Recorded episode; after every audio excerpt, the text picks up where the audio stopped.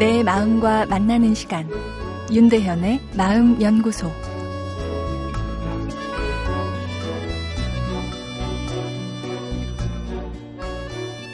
안녕하세요. 목요일 윤대현의 마음 연구소입니다. 오늘은 부모님들은 어떤 효도를 좋아할까에 대해 생각해 보겠습니다. 부모님이 기뻐하는 효도 세 가지가 무엇인지를 알아본 한 설문조사가 있는데요.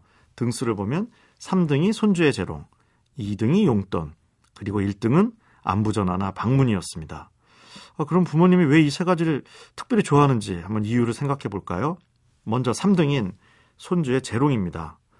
누구나 첫사랑에 가슴 사무친 추억이 있으리라 생각되는데요. 그리고 가끔은 그런 순수하고 열정적인 사랑을 다시 한번 하고 싶다란 생각이 들기도 하죠. 어제 뇌안에서의 반응은 남녀의 사랑과 어, 부모의 자식 사랑 사이에 큰 차이가 없다 말씀드렸는데요. 그런 측면에서 손주의 재롱은 첫사랑의 회상 내지는 새로운 사랑의 시작인 것입니다. 내 자녀를 낳았을 때보다 더 기쁘고 자녀에 대한 사랑 이상으로 손주에게 푹 빠지시는 어르신들을 자주 보게 되는데요. 사람은 나이가 들수록 죽음에 가까워질수록 감성이 순수해집니다. 사랑에 대한 욕구가 줄어드는 것이 아니라 더 늘어나죠. 그래서 내 분신의 분신인 손주에게 강력한 애정 반응이 일어납니다. 거기에 자식처럼 내가 직접 책임을 질 필요가 없기에 잔소리를 할 필요도 없죠. 그냥 사랑만 해주면 되는 존재인 것입니다. 손주 낳아드리는 것, 인삼, 산삼보다 좋은 보양제입니다. 자, 그럼 이제 2등인 용돈. 돈이 좋아서 좋아하시는 걸까요? 오히려 자녀가 준 용돈을 모아 목돈을 만들어 다시 자녀에게 주는 부모들도 많은데요. 사람은 사랑이 구체적으로 보일 때 그 사랑을 더 느낍니다.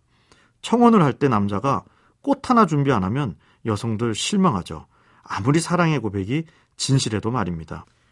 사랑이란 보이지 않는 감성이 구체적인 것에 담길 때 사람은 그 사랑을 더 진하게 느낍니다.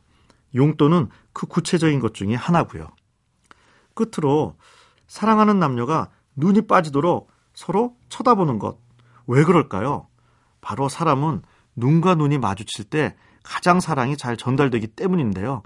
그래서 부모님들이 자녀를 보고 싶어 하는 것입니다. 물론 목소리도 사랑이 전달이 됩니다. 하지만 목소리보다는 눈맞춤이 훨씬 강한 사랑의 소통 방법입니다.